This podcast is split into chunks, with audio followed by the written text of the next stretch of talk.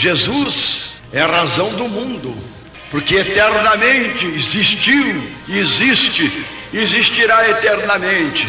Aquele que é, e era, e há de ser, o eterno, o imenso, o todo-poderoso, Deus, infinitamente santo, justo, misericordioso, maravilhoso. A vida de Padre Vítor inspira muitas pessoas. Ele lutou contra a tuberculose, se mantendo forte na fé. Curado, continuou sua missão de evangelização. Jamais esmoreceu. Sempre bem-humorado, um carisma sem igual. Falou ao povo brasileiro e despertou admiração em muitos. Ele não gostava, mas em vida as pessoas já o chamavam de santo. No dia 21 de julho de 1987, há exatos 36 anos, partiu para a casa do Pai, deixando aqui a semente plantada de uma árvore que cresce a cada dia e dá frutos. As pessoas continuaram a passar de geração em geração os ensinamentos de Padre Vítor. Em 1998, iniciou-se o processo canônico de beatificação de Padre Vítor Coelho. Há um ano, o Papa Francisco o reconheceu como venerável.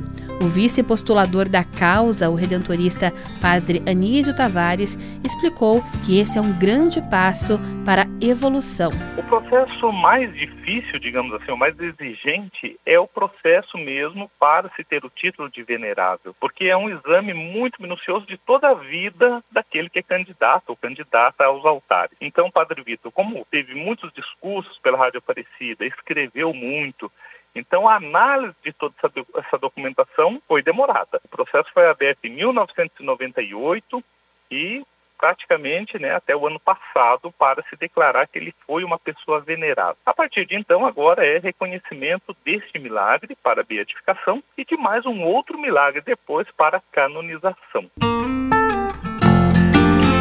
O arcebispo de Aparecida, Dom Orlando Brandes, ressalta que com esse passo vai se confirmando a santidade do venerável, não apenas para a comunidade redentorista, mas para todo o povo brasileiro. Porque está se confirmando a santidade dele.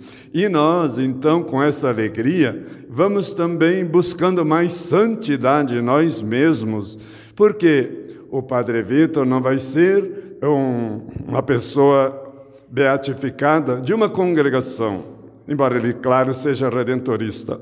Ele vai ser, creio, um dia beatificado como uma pessoa santa do povo brasileiro.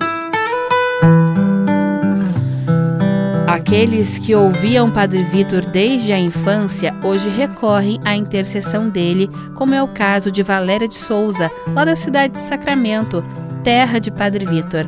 Ela conta que ela e o esposo pediram a intercessão do venerável pela cura de uma enfermidade e que foram prontamente atendidos. 2003... meu marido apareceu com 2 abscessos no fígado, um no lobo direito e outro no esquerdo. E ele ia fazer a cirurgia e ninguém sabia como ele adquiriu, como apareceu. E ele estava internado e ao lado do quarto que ele ficava no hospital, em Uberaba, porque não tinha nem Sacramento, tinha uma capela. E eu pedi um dia que eu fui visitar e falei com ele, para ele ir até a capela. Falei, Gilberto, vai, peça ao Padre Vítor, intercede, pede Nossa Senhora Aparecida.